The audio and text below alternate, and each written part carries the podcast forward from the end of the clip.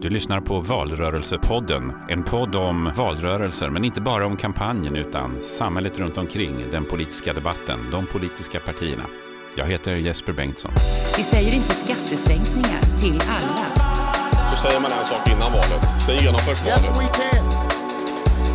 Hur man, när man går genom verkstadsgolven, jag har själv varit på Finnveden i Alvesta. Lundin har ju tjatat på mig. Jag ska tala om att jag är socialist. the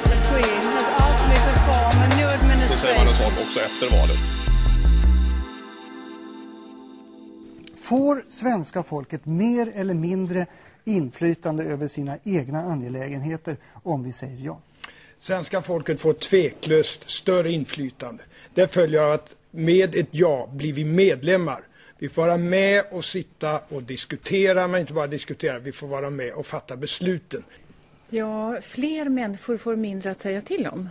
Det blir ju en följd av detta. En hel del av de här eh, politiska frågorna som Ingvar Carlsson tar upp, som ligger oss bägge varmt om hjärtat, arbetslösheten inte minst, kan vi ju idag fatta beslut om i den svenska riksdagen. Bra, vi bryter där. Eh, vi ska alltså prata om valrörelsen som föregick omröstningen om EU-medlemskap. Folkomröstningen 1994. Vi hörde Ingvar Carlsson och Gudrun Schyman i en av debatterna inför den här folkomröstningen. Eh, och eh, nu har vi Ingvar Carlsson med oss här. Välkommen! Tack så mycket. Och så har vi Göran von Sydow. Välkommen! Tack så mycket. Du är chef på Sieps som forskar om Europafrågor. Det stämmer. Ingvar Carlsson är tidigare statsminister och eh, den som man ofta säger kanske gjorde att Sverige blev medlem. Det var mycket ditt sätt att få med dig socialdemokratin som gjorde att Sverige faktiskt tog eh, steget i folkomröstningen. Vi återkommer lite till den frågan. Eh, det här klippet handlar mycket om demokratifrågan. Kommer Sverige, svenska medborgare få mer inflytande? Det var ju en av frågorna som togs upp där. Vad var det för andra frågor? Ja, det var huvudfrågan. Men konkret handlade det mycket om arbetslöshet. Det handlade om, om eh, rent statsvetenskapligt. Vad ska vi använda vår demokrati till? Vad vill vi vara med om när det gäller framtiden? Mm. Kan vi då tänka bort Europa? Och jag måste säga att det var där vi vann egentligen trots allt. Och det är därför det här klippet är bra.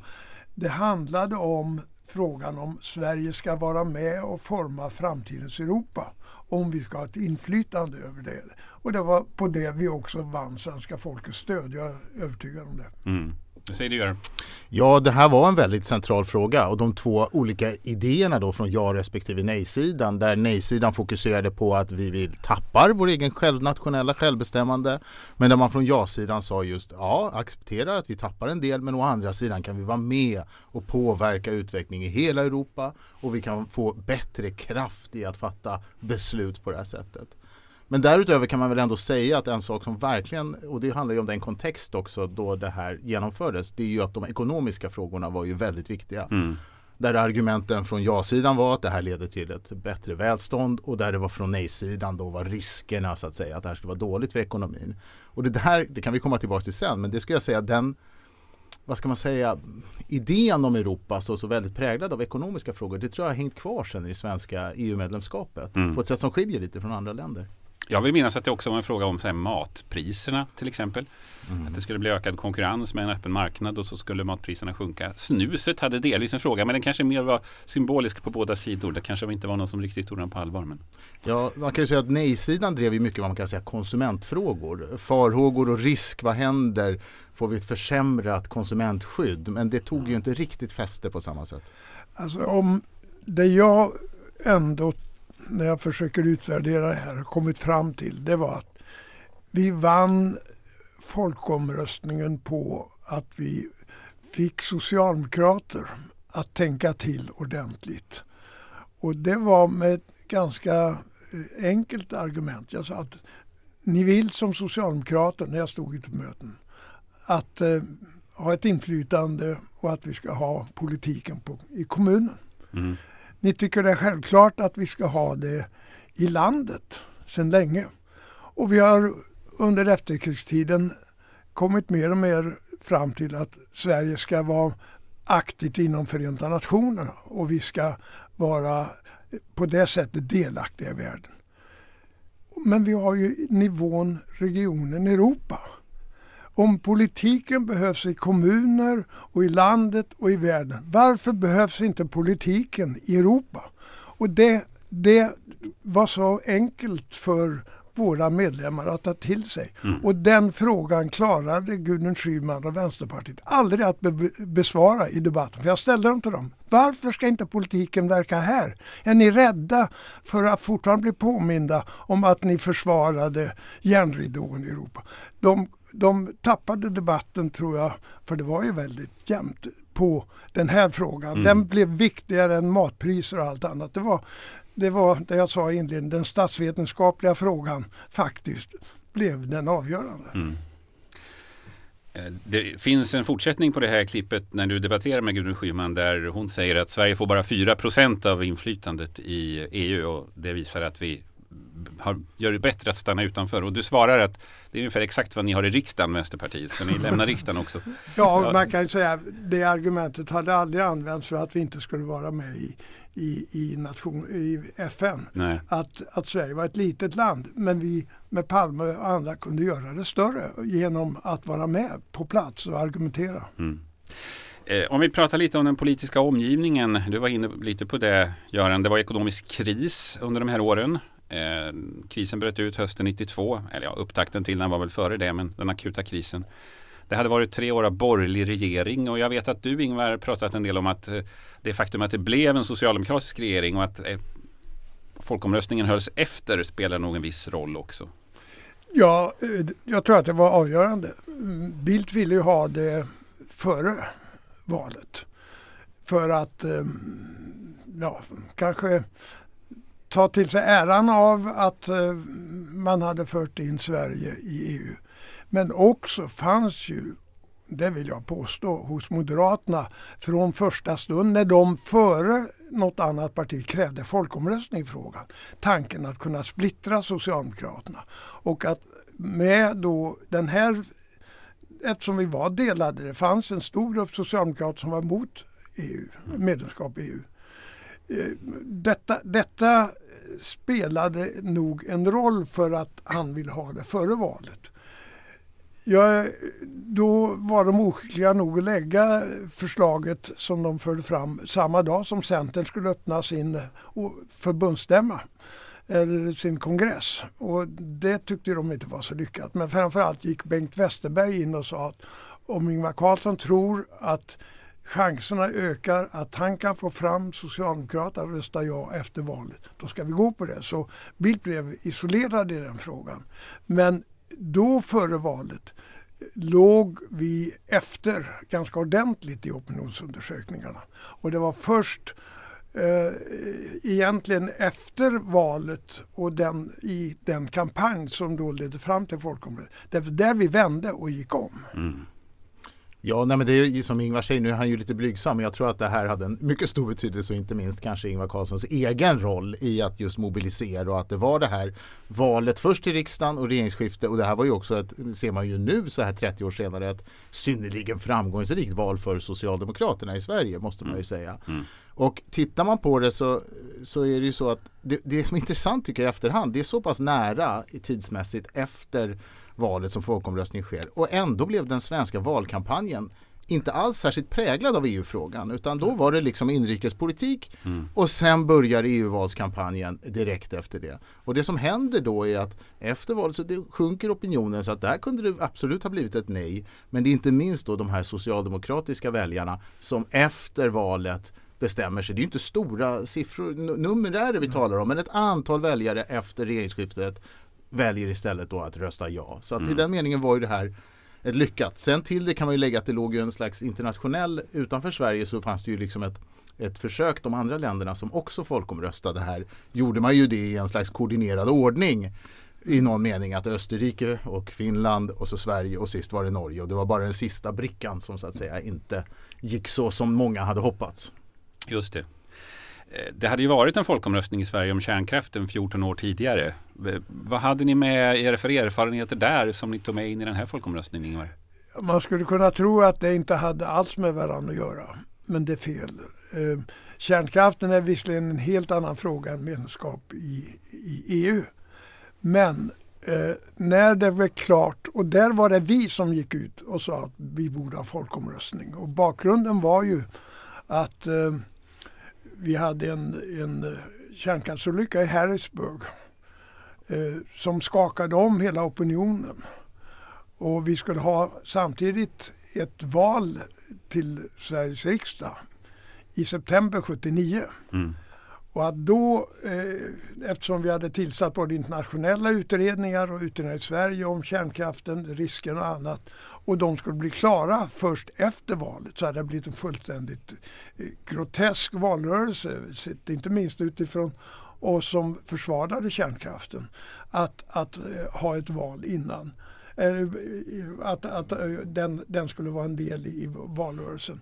Nu tog vi då istället en folkomröstning i januari efter valet eller i början på året där och förde den på det sättet bort från den frågan. Eh, från, från själva valrörelsen. Och det, det var nödvändigt att göra detta och det är därför vi krävde en, en sån folkomröstning. Men Norge hade ju misslyckats med sitt medlemskap i EU tidigare. Och eh, jag har följt nordiska länder i alla skeden så jag insåg ju att vi måste lära av varför misslyckades Arbeiderpartiet. Så jag och några medarbetare åkte över till Oslo, satt både med nej-sidan och ja-sidan där och fick klart för oss att de hade gjort stora strategiska misstag. De engagerade hela partiapparaten för ett medlemskap och kom i konflikt med sina egna medlemmar. Och de eh, hade inte respekt för varandra. Och det var de två avgörande eh, skälen, men det fanns fler misstag. Jag lärde mig väldigt mycket där och av det skälet så bestämde jag sig, vi, ska, vi- ja, vi har socialdemokrater som är mot kärnkraft. Vi respekterar det. De får bilda sin organisation. Ingen av oss utnyttjar eh, partiapparaten. Vi gick ihop med LO, TCO och Folkpartiet hade vår organisation så vi skilde ut detta. Och dagen efter valet, eller efter folkomröstningen, så eh, kunde vi se varandra i ögonen och säga ja vi har kämpat här, nu går vi tillbaka, vi är alla goda socialdemokrater. Den, den, det var inte givet att det skulle gå på det här sättet. Det, även där låg vi under väldigt kraftigt eh, när vi startade folkomröstning linje 2. Linje 3 hade fått med sig media, eh, kulturarbetare och andra som stod upp och det såg mörkt ut. Men den här organisationen av, med ett folkrörelsealternativ eh, vann undan för undan och vi blev ju den största linjen till slut. Eh, det här var inte alls givet och det, med hänsyn till dagens kärnkraftsdebatt så önskar jag att en del av de nuvarande debattörerna läste den här historien och se vilka partier var det som räddade kärnkraften och vilka var det som ville avveckla den på tio år. Kristdemokraterna till exempel. Då hade man inte haft någon kärnkraft att avveckla idag. Det här tog vi med oss in i, i folkomröstningen om EU.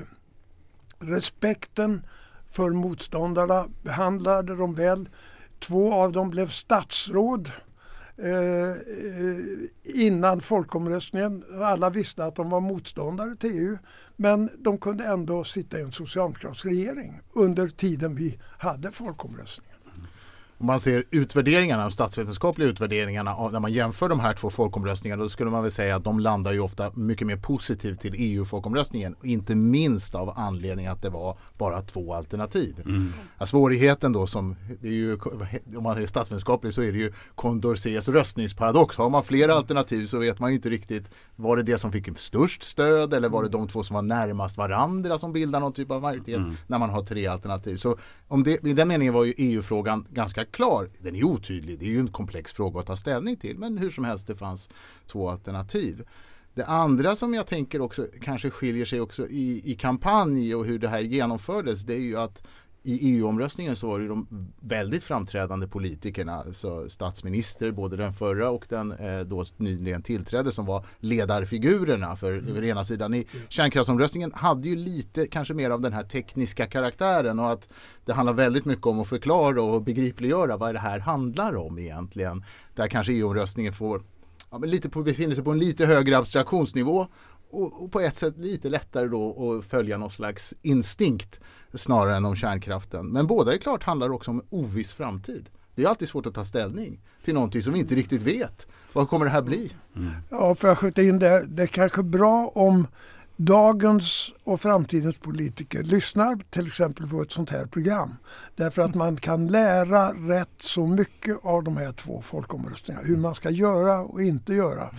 Inte bara för att vinna men för att det här ska bli en del i demokratin. Där inte så att säga, riksdag och regering riktigt fungerar för att lösa svåra problem. Då har man som kalla det en nödfallsutväg, men då har man folkomröstningen. Men då måste den skötas, de skötas väldigt väl. Och man kan lära en hel del av de här två. Jag kan säga att jag skrev då min avhandling, det handlar om precis samspelet mellan folkomröstningar och partisystem kan man säga och just om EU-frågor. Att Ingvar nämner ju det då, norska Arbeiderpartiets problem och det var ju de här tidiga exemplen, om man går tillbaka till början av 70-talet var ju partisystemen enormt stabila. Röstmönster, partilojalitet. Mm. Men i Norge och Danmark efter de här två folkomröstningarna i början av 70-talet, då hände ju någonting jättestarkt. Väljarnas lojaliteter bryts helt plötsligt upp och vi får då i båda partierna, i båda länderna protestpartier och i danska fallet också EU-kritiska enfrågerörelser och folkrörelser. Så att det, min, min poäng är väl här att folkomröstningar, det ska man hantera varsamt. För det kan också vara en murbräcka mm. som bryter upp etablerade strukturer och splittrar partier och organisationer internt. Så att man måste då, som Ingvar säger, veta hur ska man hantera den frågan? Hur löser man det både där och då och sen på lite sikt? Om man går igenom lite hur det såg ut i partierna då så kan man väl lite förenklat säga att eh, Moderaterna var i huvudsak för. De hade några få som engagerade sig på nej-sidan. Eh, Folkpartiet, nuvarande Liberalerna, var väl uteslutande för skulle jag säga. Centerpartiet var väl också i huvudsak för. Socialdemokraterna valde den här ja och nej-kampanjen men hade ju ett beslut att vara för.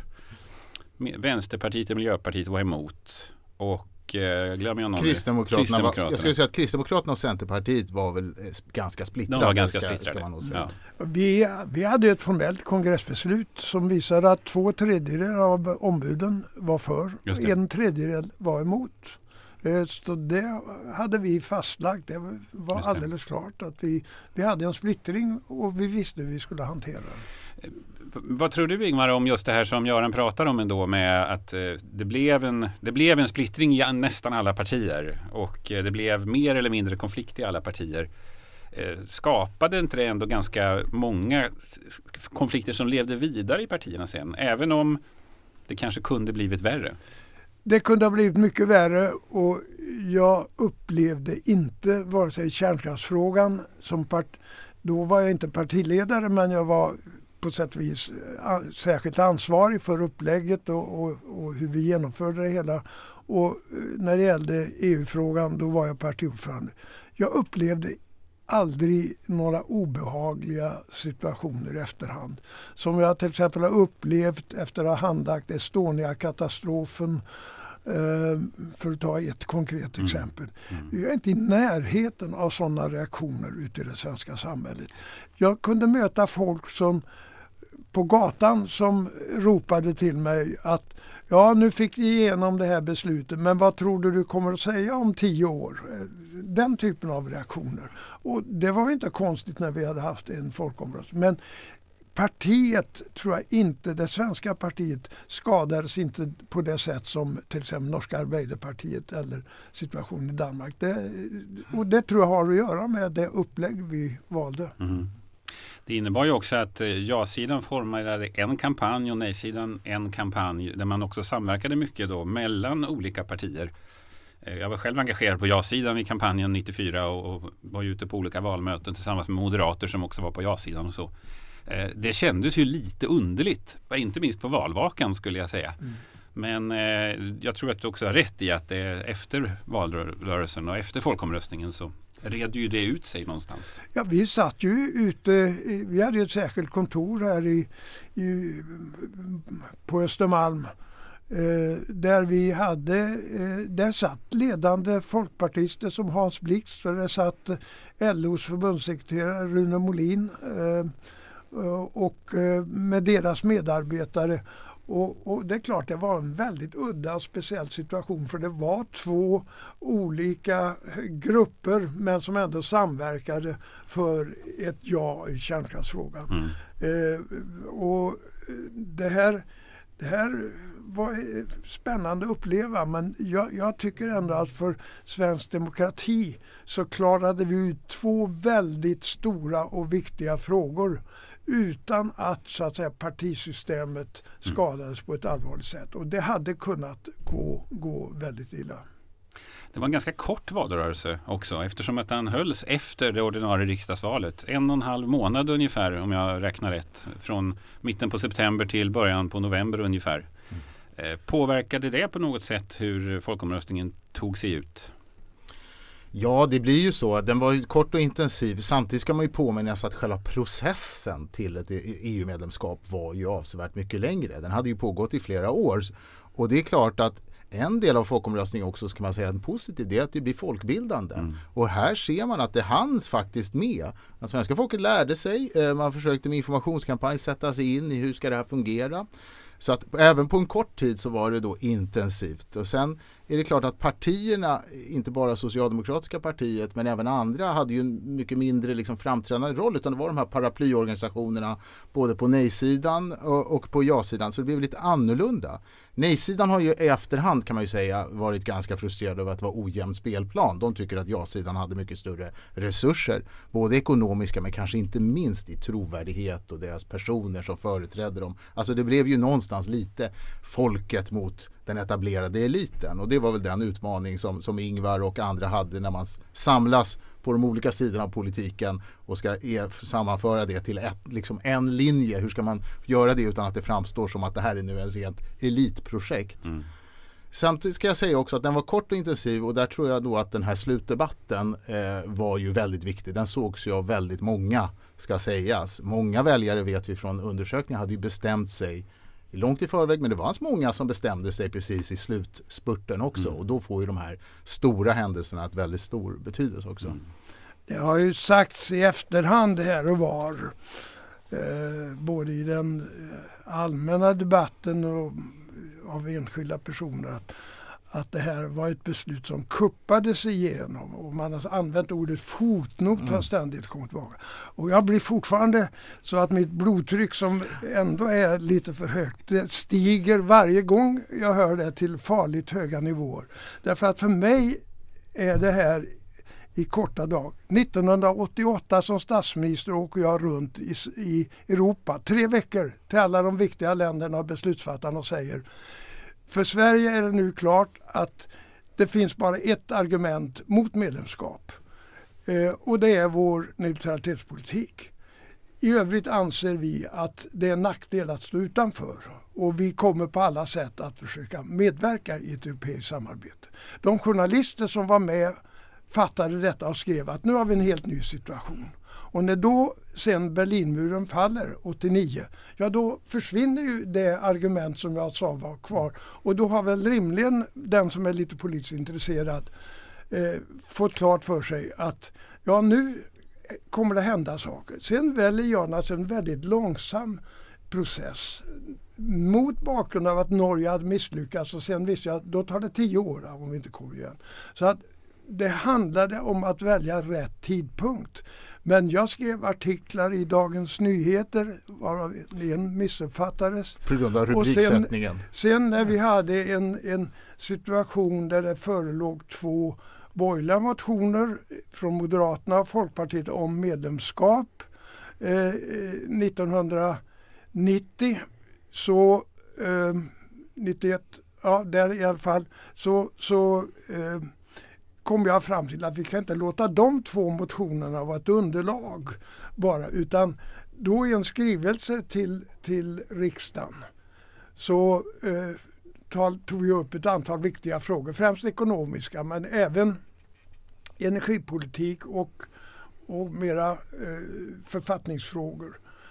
För att visa att, och där sa vi de berömda orden att vi bör i mer positiva ordalag pröva ett medlemskap. Det var inte ett beslut utan det var att pröva ett medlemskap. Och det görs nu till då en fotnot. Men efter det hade vi partiledarförhandlingar hela eh, våren 1991. Och Centern bestämde sig faktiskt ganska sent i de förhandlingarna. Och sen hade vi då en, en folkomröstning och så, eh, ja vi hade då beslut om medlem, att ansöka om medlemskap och så hade vi en lång period av förhandlingar under den borgerliga regeringen då och sedan därefter en folkomröstning. Då, då säger jag ibland att om det här är en statskupp som startar 1988 och förutom det jag nu har nämnt innehöll tre socialdemokratiska partikongresser och som avslutas med en folkomröstning 94. Och två det, mellanliggande val. Två mellanliggande, då är det den längsta statskuppen i världshistorien. Men detta har faktiskt satt sig, både det här med fotnot och att det var en kupp. Mm. Och jag tycker det är djupt orättvist. Det här avgjordes i demokratiskt eh, helt eh, genomtänkta och rimliga former. Och det ska också. sägas att det är företrädare för mitt skrå statsvetare som också har anfört den här fotnotstesen. Mm. Men Ingvar har bemött den också i skriftlig form om man är intresserad av att få det dokumenterat. Mm. Ja men hela studiecirkel-Sverige sattes ju på, eh, vad säger man, eh, kampfot också. Det, det, var ju eh, studiecirklar till höger och vänster under några år där, där man skulle lära sig vad EU var för någonting. Både om kärnkraft, mm. fantastisk studiecirkelverksamhet och det svenska folket har nog aldrig, varken förr eller senare, kunnat så mycket om energifrågor. Eh, och, och, om EU-frågan som du säger. Så att det ledde ju faktiskt till, alltså i god svensk folkrörelsetradition, till en bred debatt bland allmänheten om de här frågorna. Mm. Bara så vi reder ut en faktauppgift. Ni har pratat om den norska folkomröstningen som ni inte ville göra samma misstag som. När var det den hölls, den första? 72. Ja, 72 ja. Så det var ett antal så år innan. Det var ju innan. den, den lilla fasen när alltså Storbritannien och Danmark eh, blev medlemmar. Sverige hade ju en liten kort diskussion då igen. Mm. Om man går tillbaka ännu mer i historien så är det ju metalltal, Tage Erlanders metalltal som så att säga sätter stopp. Och sen när den här processen kom igång så blev det ju ett, ny, ett nyväckt intresse även i Sverige men då gjorde man att, valde att nej vi ska inte gå den vägen just mm. nu. Så mm. Den svenska så att säga, pausen från Europafrågan blev ju längre än våra eh, skandinaviska grannars. Mm. Efter folkomröstningen så kan jag inte påminna mig att det någon gång har ändrats i opinionsläget, eller? Nej, det, faktum är att efter folkomröstningen så går stödet ner ganska, ganska snabbt och är sedan en, flertalet emot EU ända fram till det första EU-ordförandeskapet eh, 2001. Då är det första gången som det blir mer, fler av svenskarna som igen är för medlemskapet. Sedan dess så har ju opinionen bara fortsatt att öka mm. och öka. Så att den svenska EU-opinionen är ju nu mer, bland de mer positiva faktiskt i Europa. Mm. Och det är intressant också, det är när man tänker på det partipolitiska. Vi har pratat om det redan vid tillfället för folkomröstningen var det ju då nästan jämnt inom Socialdemokratiska väljarna, Centerpartiets väljare och Kristdemokraterna. Motståndet fanns ju då i Vänsterpartiet och i Miljöpartiet väldigt starkt. Idag när vi ser på samma typer av mätningar så har ju den svenska EU-dimensionen ändrats helt. Det har alltså blivit mycket mer sannolikt att du är för EU om du står till vänster i politiken. Miljöpartiet har ju också skiftat sin politik. Deras väljare är de mest EU-positiva idag. Mm. Medan däremot väljare längre till höger, och det har ju med att vårt partisystem har förändrats, de har alltså blivit mer EU-skeptiska. Den andra, annars är det mycket som är stabilt, det har du ju rätt i. Alltså om man ser på det socioekonomiska. Mm. Personer i landsbygd med lägre utbildning, med lägre inkomster tenderar att vara mer kritiska till EU. Men det som också ändrats är de unga. Vid tidpunkten för folkomröstningen var faktiskt den ungdomsgenerationen, det är lite eh, ovanligt faktiskt i ett europeisk kontext, var mer emot EU. Medan idag är de unga mycket mer positiva till EU. Delvis kopplat tror jag till att det var, eh, uppfattades som vänster att vara emot. Det var en hygglig vänstervåg bland ungdomar i början av 90-talet som jag tror återspeglades där. Vad tror du det här kommer sig Ingvar, att eh, det här med vänster och höger och vad för eller emot EU har ändrats så radikalt? Det är nog verkligheten. Det kanske låter som ett bekvämt svar från en socialdemokrat som var för EU men men det är ju något ganska groteskt tycker jag fortfarande. Att man ska ha politiken, om man är socialdemokrat och tror på politikens möjligheter, så ska den finnas i kommuner och i, i, i riksdagen och, och, och i, på den globala planen. Men plötsligt i Europa så ska vi inte använda politiken för att förändra och förbättra och utveckla.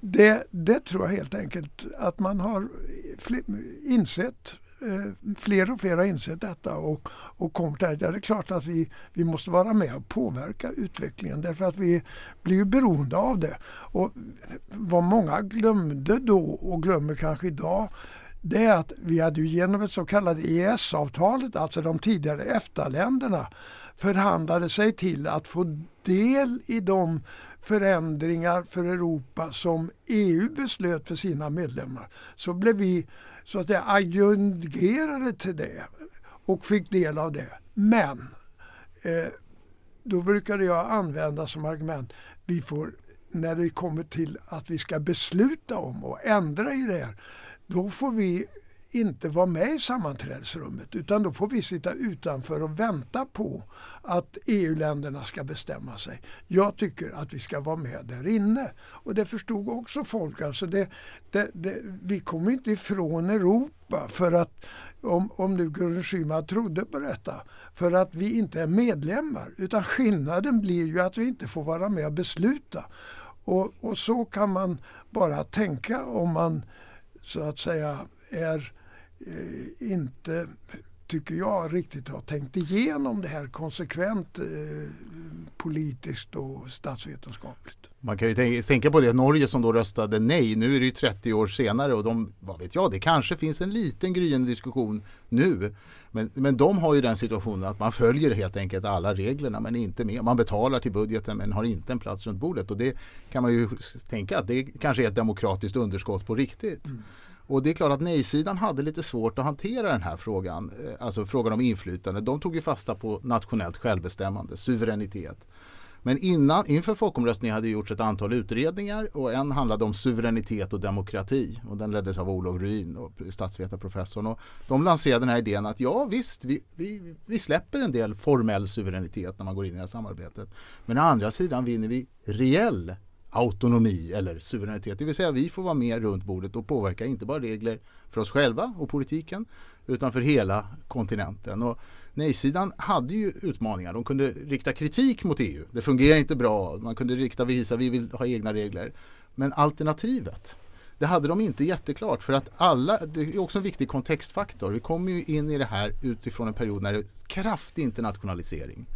Alltså och hela 80-talet är ju en stor internationalisering. Vi förstår att omvärldsberoendet är väldigt stort och vi alla inser att ett litet land som Sverige kan inte alltid utöva makt precis på det sätt man vill helt själv. Utan vi måste pola en del resurser. Jag deltar inte längre med ålderns rätt i, i den dagspolitiska debatten men jag sitter på min kammare och är ganska aktiv. Och jag har under senare år då och då gjort reflektionen Tänk om vi inte hade haft EU i Europa och ändå mött de problem som Europa möter idag. Hur skulle vi kunnat hantera Ukraina? Hur hade vi kunnat hantera flyktingfrågan även om det tyck, jag tycker det är en av EUs svagaste sidor. Så att om man tänker bort EU med hänsyn till den värld vi lever i idag då, då tror jag att de flesta säger sig ja, det är ändå ett instrument som hjälper till att styra någorlunda rätt. Och det, det är inget dåligt argument för EU-medlemskapet. Bland EUs grundare var ju många kristdemokrater eller så, men en var ju socialdemokrat. Det var den belgiske politikern Paul Henri Spaak och redan på den tiden så sa han Europa består bara av två typer av stater. Det är de som är små och så är det de som inte har förstått att de är små ännu. Och det, det brukar jag tänka på ibland att det där stämmer kanske ännu mer idag. Alltså hur ska vi tala med Moskva eller Peking eller Washington för den delen. Så där, det ju, finns ju en logik och det här som man kan säga problem med europeisering. Alltså vi får allt fler problem som vi behöver hantera på det här sättet gemensamt.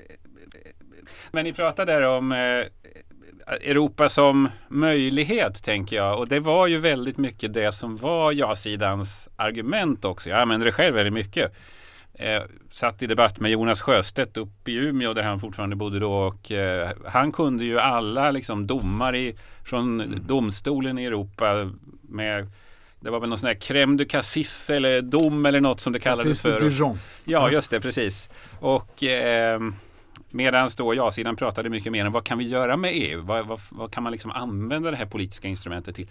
Idag känner jag kanske att den diskussionen inte är så stor längre utan EU har i väldigt hög utsträckning landat i att man möter ett antal utmaningar som man faktiskt inte riktigt kan använda sina möjligheter till. Ja, både ja och nej tycker jag. Å andra sidan så utvecklas ju, det är det som är det unika med det här samarbetet. Det utvecklas ju hela tiden och det är fördjupning och så breddning. Fler medlemmar tillkommer och så fördjupas nya politikområden. Och jag ligger nog kvar i samma tolkning egentligen att samhällsproblemen, alltså EU utvecklas i samklang med de samhällsproblem som dyker upp.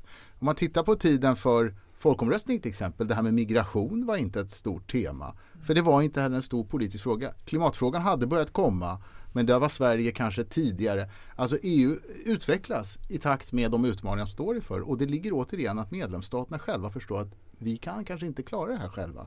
Vare sig det är en pandemi eller ett krig i Ukraina eller ekonomisk politik. Och det, det, sen kan man ju alltid fråga sig, är det bra? Ska EU fördjupas på det här sättet? Men jag tror att det, det finns, det finns en liksom logik där i.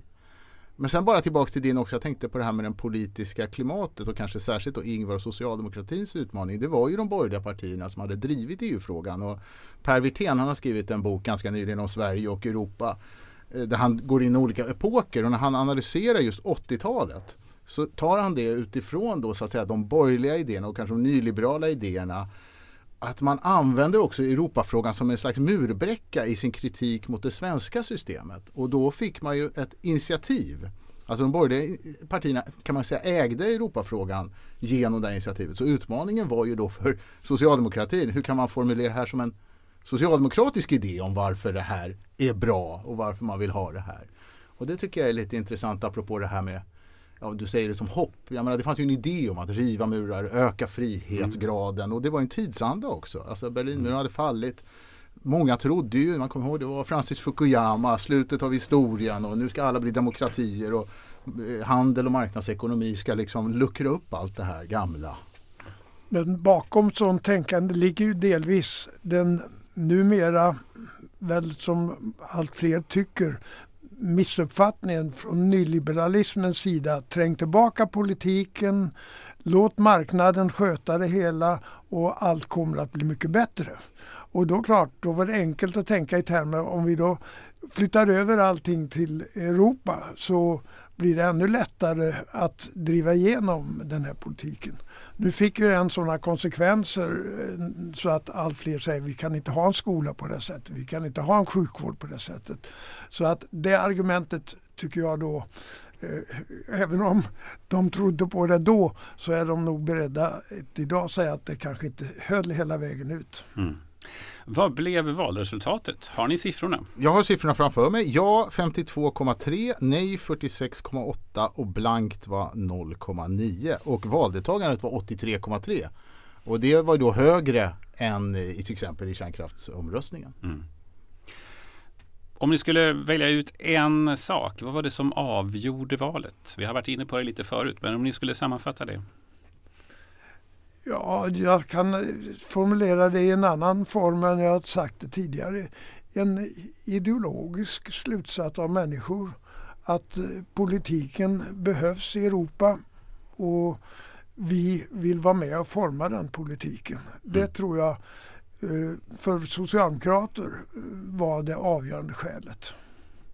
Ja, eh, inte för att jag bara vill vara snäll mot Ingvar, men jag tror att Ingvar Carlssons roll var väldigt viktig. Den ska nog inte underskattas.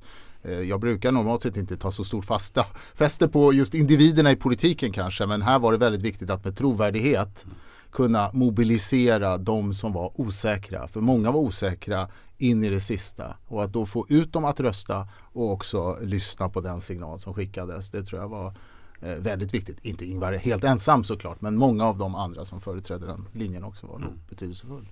Tack så mycket. Du får inte sista ordet här Ingvar. Du blev hyllad i sista inlägget istället. Med ålderns rätt så får jag stiga tillbaka. Tack ska ni ha för en mycket intressant diskussion. Tack.